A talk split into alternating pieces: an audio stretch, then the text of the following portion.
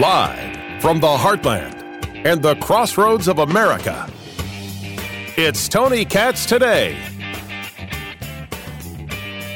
No, I'm not an epidemiologist. But yes, I talk about COVID. And the more people tell me I'm not allowed to talk about it, the same people who tell me, you're not allowed to talk about critical race theory, you're not an educator, the more I'm going to talk about it. Because it is obvious to any rational mind that the objective is to keep people from engaging in conversation. That's the objective. The objective is to keep people from having a discussion. And I received an email to this effect, but it was absolutely lovely of an email. And the there, there's no way that it was shared with me in a way that was, hey, it's just between you and me. Because people say, hey, it's just between you and me. No, no, no. This was an email to explain why a middle school, Noblesville East Middle School, decided to go virtual. Tony Katz, Tony Katz Today. It's so good to be with you. Facebook, Tony Katz Radio. Parler, Instagram, Twitter, at Tony Katz. Everything at Tony Katz dot com. They went uh, virtual because, as is reported, they had sixty positive COVID nineteen cases, two hundred quarantined students since the beginning of school. All I can do is go by the reporting. So when I get this email and it says to me, no, no, no, here are the numbers. Well, that's fine. I appreciate the numbers, but I have to go by the reporting. So I didn't do anything wrong if I'm utilizing reporting from local sources. If that reporting changes, I share it. And sometimes there's a reason you wait, like, for example, after there's a shooting or something else, because everyone gets it wrong. It's why I don't trust the reporting just on social media. Everybody's rushing to be first. No one wants to be right. It's a problem. Noblesville schools, according to a letter sent to families, twenty percent of the middle school's population is currently absent due to illness, including fifty, five zero COVID nineteen cases reported last week and another twelve on Monday. Note they do not say cases that require hospitalization. They just say cases. The twenty percent of students, according to the reporting, does not include students with illnesses other than COVID nineteen, but does not account for students who had close contact with people who tested positive. This, according to the school district. Now, this is a conversation about contact tracing, and let me tell you, I am not a believer that this provides any value whatsoever. There is no value at all in contact tracing. The contact tracing is supposed to say, okay, somebody has COVID, let's see who they were with, who they were around, et cetera. You're supposed to be able to get people and then you get them isolated, and so you're not spreading uh, the, the, the, the virus. Well, since we know that a vaccinated person can still get COVID, and we've already seen that people who have had COVID can get COVID again, but they have the antibodies, so what it's really doing is keeping them from getting ill, right? Radically ill. Somebody who's been exposed can be exposed again. The question is, are they getting ill? Are they getting hospitalized? That's the question. Even when we look at the increases of hospitalizations going on out there, it is not all from COVID. R S V, respiratory syncytial virus, takes up a tremendous amount of those beds. This is a conversation of nuance. The contact tracing is supposed to be able to provide some kind of safe result, but it doesn't. What it does is it punishes kids for being in proximity. It doesn't keep anybody safe. So if a health department deems that contact tracing and who is connected and forcing them to quarantine says that that quarantine brings a, a health value, they are mistaken, they are inaccurate, they are wrong. Now, if somebody wants to correct me, I'm all ears. But I keep going through their numbers, their conversations. Now, this letter I got said uh, that um, the total absences, not including the contact traced kids, reached over twenty percent. and that's why they shut things down. County health departments shut schools down when they reach total absences of twenty percent or greater. I can appreciate that. And that's a really important data point to know. So if somebody's looking at Noblesville schools and saying, oh, look at you closing things down. If there is an edict that has been in existence that we would have accepted in any other circumstance and situation, saying we got twenty percent absences, all right, let's find, let, let's give the school a cleaning. In any other situation, we would be like, yeah, okay, let's give the school a cleaning. That's a rational thing to do. But we are not dealing with rationality. The email to me states we did not want to shut down, but we need do need to protect our students and our community. This is faulty logic. I reject the idea that anybody is being protect, protected when you shut down schools because of COVID.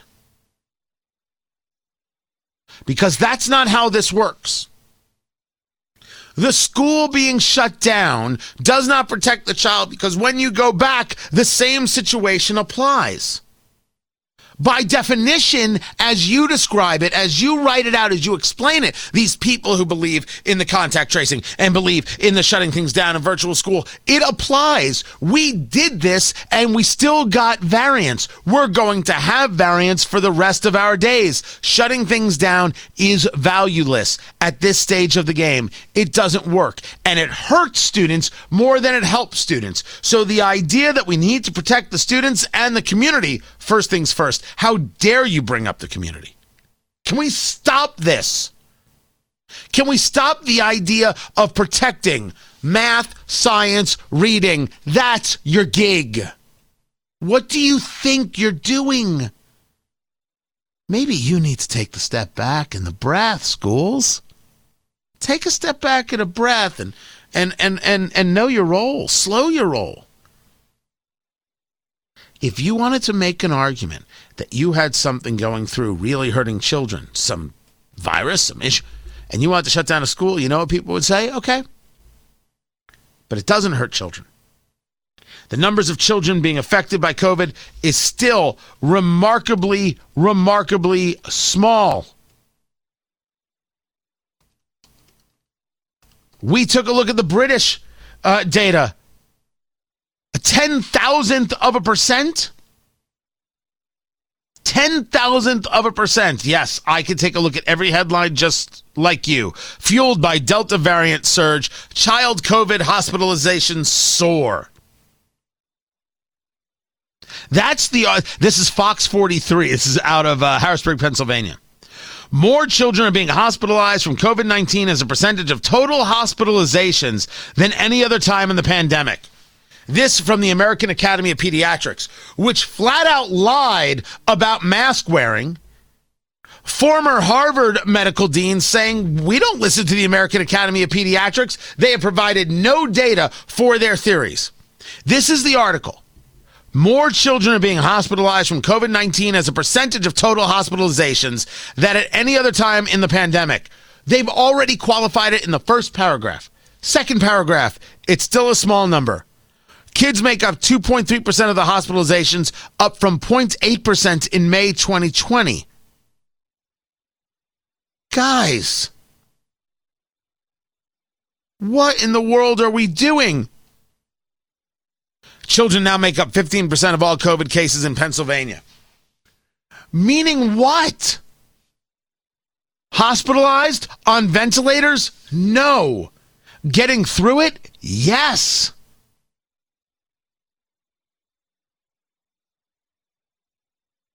Delta variant is more contagious. It has an R naught of seven, which means for every person who has Delta, seven people can be infected. COVID nineteen was an R naught of three. H I V, an R naught of four. Chickenpox, an R naught of ten. Measles, it's eighteen. For every one person who has measles, eighteen people can get infected. That is pretty rough, and I'm not arguing the seven. But the infection, the contagiousness, is different than the hospitalization. And the increase in hospitalizations is also attributable in larger degree from the doctors we speak to here to R S V, respiratory syncytial virus, which also takes place when kids are in closer proximity. So when you put kids in isolation, when you told kids they had to lock down, when you told them they couldn't be with their friends, you had far fewer cases of R S V. But when you had a summer where everybody was hanging out together again, this virus, which has been around for forever and usually affects kids two years and younger, it's about how you get the mucus out of your system. Picture it. You're a kid with a cold and you don't have the skill set or the muscle set to be able to talk a loogie, right? To, to cough it out. Well, that can create a real problem for you. Very uncomfortable. And and and you could have some, some serious breathing issues. You go to the hospital for that. Well, they're seeing it in kids older, too, now because there's been more interaction. So the things that didn't take place in the normal season, which would be the winter season, are taking place in a summer season, and that is leading to the amount of force and impact and st- and stress on hospitals. Never mind the fact that you have a massive nursing shortage and people are overworked. That is not to take away from the fact that there are people in I C Us, but it isn't all children with COVID. That's the lie. And it is wrong to say that you are protecting the students by taking them out of school. You are hurting the student by taking them out of school. So the idea that a health department has a rule, twenty percent and over, boop, shut it down. Maybe the rule has to be looked at. And we have to ask ourselves, is the rule in proper application based on what we know is the issue? And as we know what the issue is, it seems very clear that closing the school is not the right answer. So, by the way, is wearing a mask. Wearing a mask is not the right answer. If we want to care about the well-being of our students, wait, uh, the word is protect.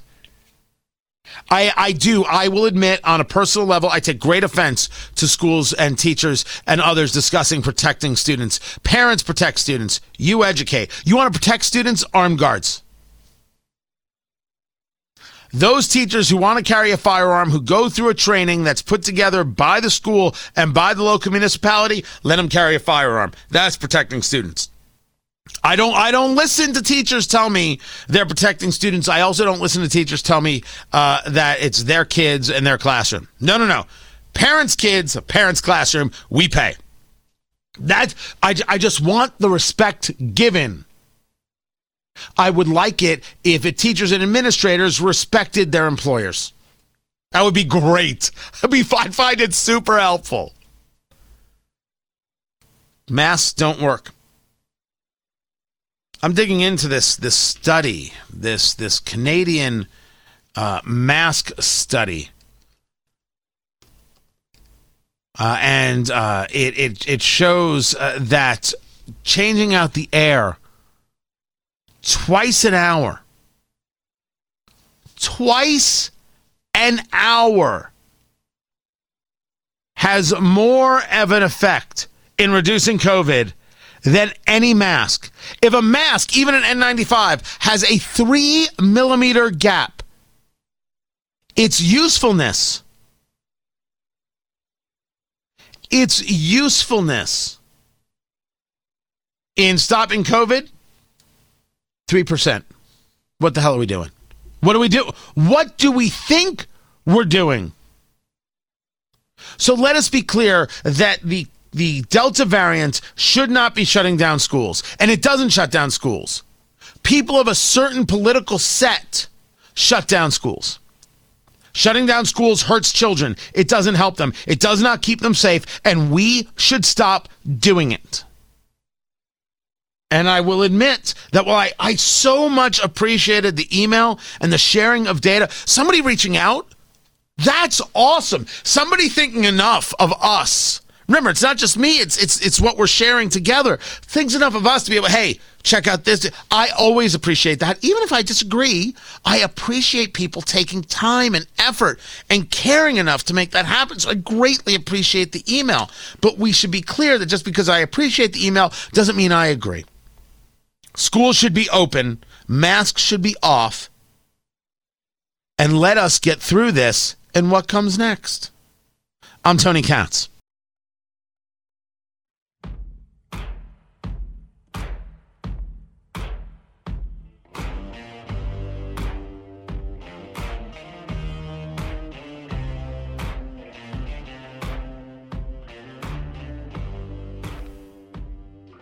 I don't know what it is with a MacBook where sometimes everything is working fine, and then next thing you know, I it, no matter no matter what you do, everything, like I'm typing and it's taking forever for the words to show up. I don't know what that is.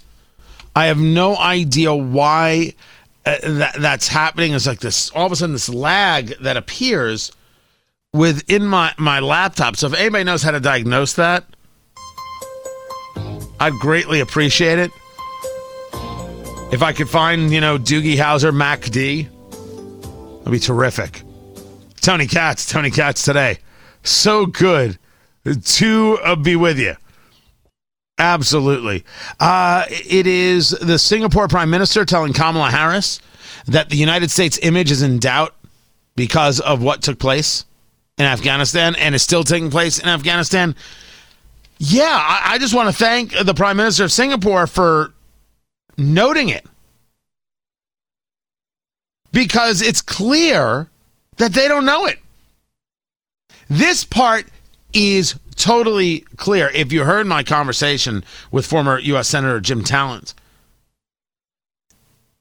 it's again the legacy conversation. I, not only do I think I'm right on this, like I'm I'm going to the grave with this mother. Biden was more interested in ending the war than he was anything else, and nothing else mattered, including other people's lives. It would get figured out. And if Jim Talent is correct, that the Defense Department did what they were told to do, secure the embassy. They secured the embassy because they weren't engaged in coordination regarding uh, evacuation. Then that's a failure of leadership so great from the White House that you simply cannot survive it. But when you hear the Vice President, Kamala Harris, laugh, laughing off questions. What's your response to reports of Americans? Oh, hold on, hold on. Slow down, everybody. Why the hell are you laughing?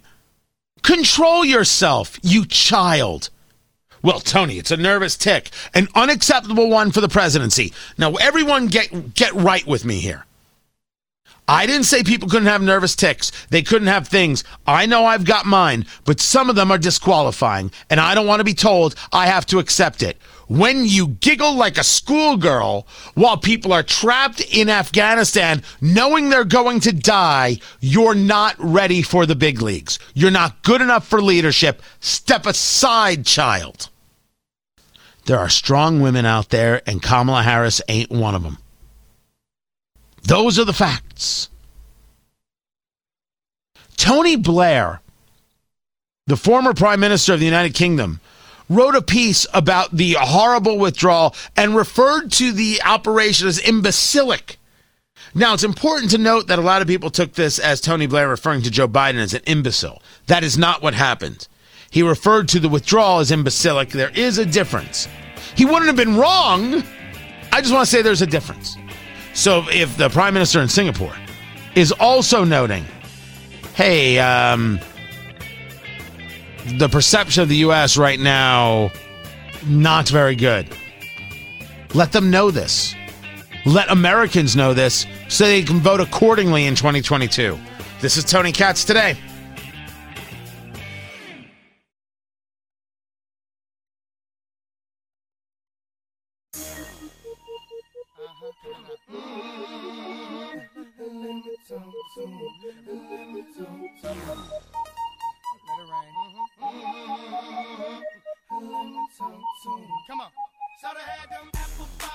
There's a sheriff in Wisconsin who has decided that inmates will now be referred to as residents and those in our care so they can maintain the dignity of criminals.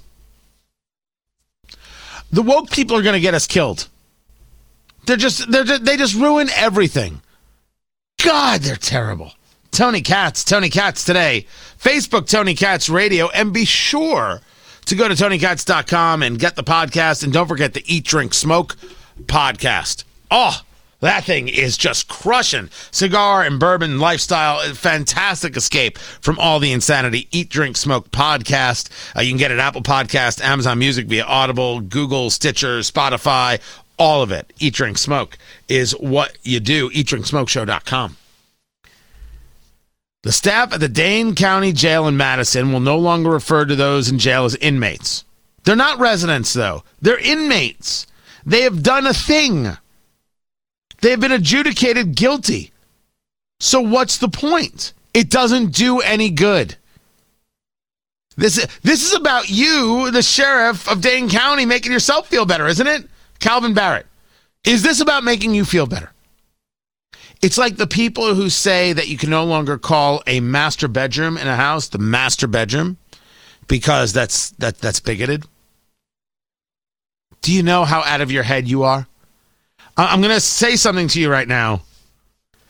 If if if you are black, follow me, follow me, my people. If you are black and you buy a house, you sleep, chances are, in the master bedroom. You call it the master bedroom. It is not racist nor bigoted when you do it. It is not racist nor bigoted when I do it. It has a name. It isn't the main bedroom. I guess you could call it that. It's the master bedroom. And calling it a master bedroom does not make one racist. You're a little bit racist. Well, you're a little bit too. I guess we're both a little bit racist. Admitting it is not an easy thing to do. But I guess it's true. Between me and you, I think everyone's a little bit racist sometimes. Let me tell you, more show tunes than any other radio show by far in all of America. Was that an Avenue Q poll? That was an Avenue Q poll, uh, baby. It's not bad. I'm here for it. Later, I'll hit some Urinetown. We're going to go deep. It's silly. It's embarrassing. This is, this is the stuff that makes rational people just lose their minds. Ah! We go nuts. We go nuts. You hear these people. Well, we can't call them inmates because that's rude and demoralizing. And society goes, I'm not even supposed to be here today. We don't we don't want it. But they never stop. They they never stop. They never have another place and another way that, that they can they can show you how good and, and, and decent they are. It's just it, it is. It is maddening and it is disgusting. They're inmates. They they they aren't there. They're not residents. That's not how it works. This, this is not some kind of nursing home or assisted living facility. It's it's supposed to be worse than that. Now, is it or is it not? I I I, I don't I don't know. I think some of these places may maybe maybe a little too cushy. What I do believe is that we should change how we think of incarceration. The person who is incarcerated is the inmate. The question before us as a rational society is, what kind of person do we want coming out of incarceration? And there is not enough time spent on this. We don't want people to be isolated. I think it's a terrible idea. We don't want solitary confinement. That's just flat-out torture. It is. Of course it is. We want people to be able to learn, to be able to grow, and to be able to have a life outside of what it is they've done. The whole concept of paying your debt to society means that at a moment the debt is actually paid and you get to go on. If we don't teach people how to go on, how do they go on? And if you say to me, well, that's not my responsibility, I'll say to you, what if it is? Maybe maybe said better, right? It's not your responsibility. You don't want to have any part in that. Okay. What is the value that we want people to bring to a society? If the purpose of prison is to pay a debt to society, wouldn't part of that be in our in our interest that we then help people create a contribution to the society they are about to re-enter? That, to me, is a rational thought. and we should be re taking a look at re relooking. I was going to say, because, you know, English good. We should be taking a look at all of it and asking ourselves, what is it that we want? How about skills? I don't oppose the idea of the box. So the, the, the box is uh, on an application. Have you ever been convicted of a felony? Right? Isn't that what it says? Convicted of a felony? Maybe it's re written a little differently, but go with me on, on the general thesis. And then if somebody's been convicted, they, they check the box. And very often you'll have employers say, oh, I'm sorry, not, not for us. Oh, the position's full. I don't think people should do that. But it'd be sure as hell a lot easier for employers to be able to hire somebody if they could say, I did this. I went to jail for this number of years. And while I was there, I learned this, this, and this. And here's what I did. And here's what I do now. And here's the recommendations I have. Give me the shot. Because in the end, when you're going for a job, it's always give me a shot. You know how many times I've written an email to somebody or or called somebody and say, don't hire anybody until you talk to me, give me a shot? How do you, how do you think I got on radio? I was talking the other day about how I, before before I took the job in Indy, I didn't know I was going to get the job in Indy. It was conversations, but until something's done, nothing's ever done. I don't know if I've ever told this story. I actually emailed a, a program director in Denver, who I'm still friendly with. Cold. Never met the dude a day in my life. Heard about an opening and emailed him and said, my name is Tony Katz, and, and I heard you have this, e this opening. And then, in all caps, I swear to you this is true, do not hire anyone until you speak to me. And that guy actually called. I ended up doing a couple of fill-ins. Uh, the the Indianapolis deal was just what an opportunity, and and out to India I came, and the rest is history. And thank goodness, thank goodness it worked the way it did.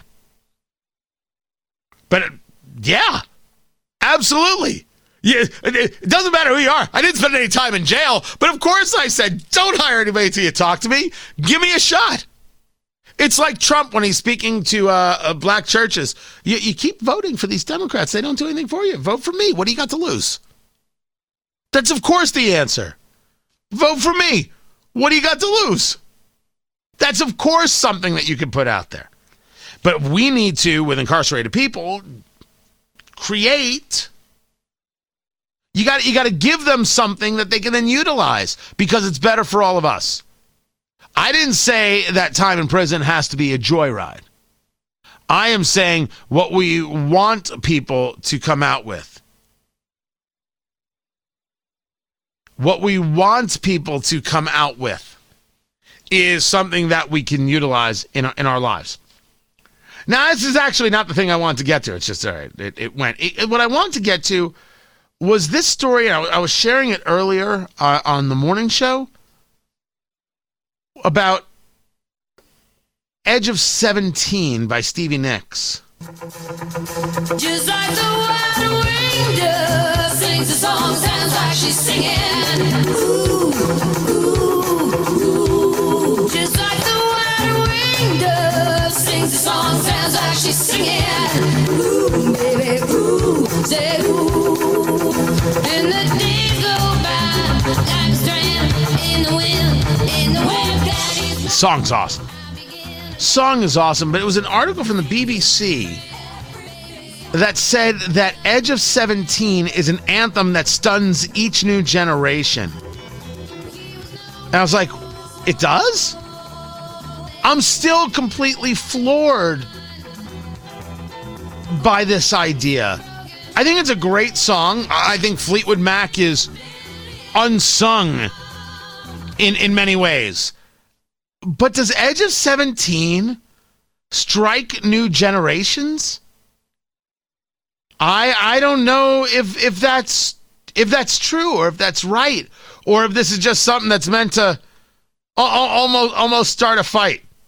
Does anybody of a millennial generation take a look at Edge of Seventeen and and uh, and say, oh yeah, this this is the song that moves me? I I, I every single time I, I, I hear it, I'm like, I'm, I'm moved. I, I would argue that people are like, oh yeah, I may have heard of this song, but they don't know the song. They may have heard of the song, but they don't know the song. That that's that's my take.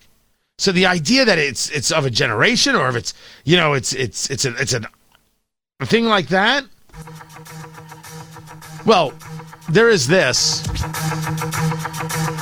because this isn't Edge of Seventeen.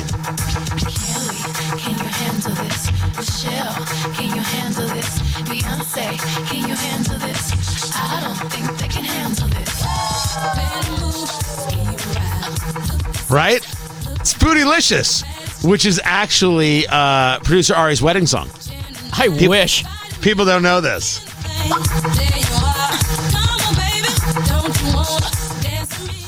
So, okay, it did find its way into other music. But there's nobody in your generation. Your your blessed wife, producer Ari, doesn't think of Edge of Seventeen as some kind of anthem, does she? Not for our generation, no. Right. What about, what about this? How about that? Is well, that is I mean, that there? Bo- Bootylicious is a timeless song for anyone at my age. So, I mean, you could stick that pretty much anytime, anywhere, and it's appropriate. All right. So I asked producer Ari uh, to come up with a, a song that he would consider be, you know, iconic of of his generation. He he is he is a millennial. Uh, and, and so, like, all right, what would be um, iconic for, for your for your generation? What would it be? Are you kidding? N Sync? You kidding me? Yeah, of course.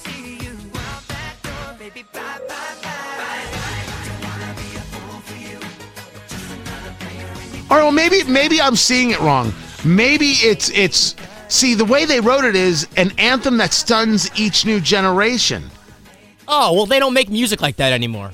Well, well, maybe there's a reason for it. Honestly, if O-Town can't make it, what's the point of the whole damn genre? But, like, there, nobody is listening to that and being like, every generation, like, oh, oh, stunned and shocked. But then again, I don't think they're shocked by this either.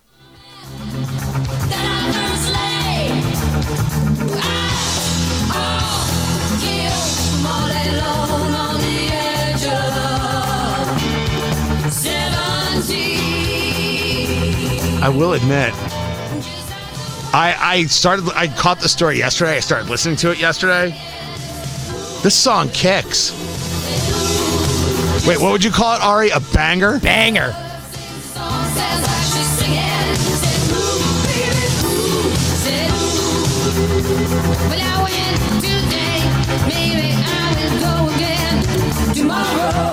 Man, Stevie Nicks proves that, you know, no, no matter who you are, no matter where you are, cocaine makes you an incredible singer. I love cocaine. Wait, is that when she proved? Is that not it? Did I get it wrong? Dang it! I don't know. I just I found that story to be kind of like incredible. You know, the idea that that this song would somehow be connecting. But I'm curious. I am curious. Are there songs that connect?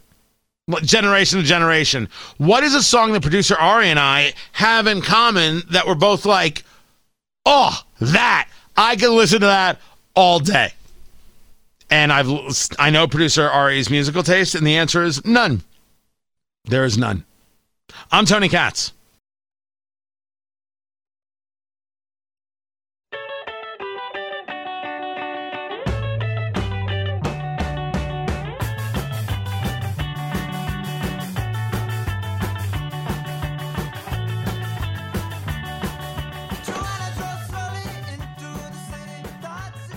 Tomorrow, I hope to have more on this about uh, Kamala Harris and her flight from Singapore delayed because of Havana Syndrome.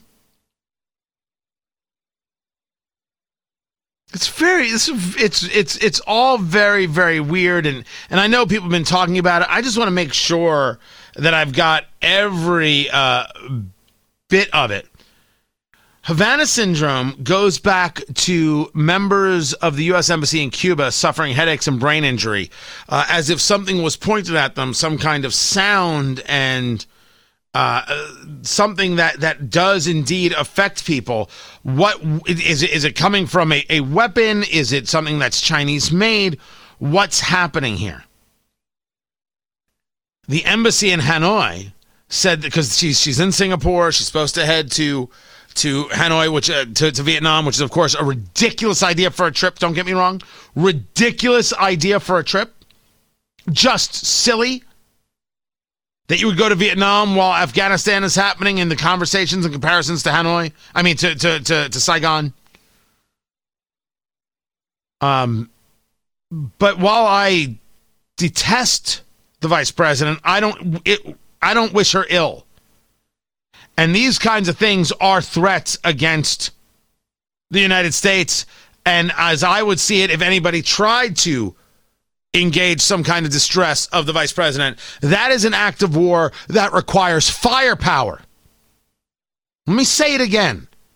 If you are engaged with trying to proactively harm the vice president of the United States, that is an act of war that should engage firepower that we have not used in three generations against those responsible as a lesson.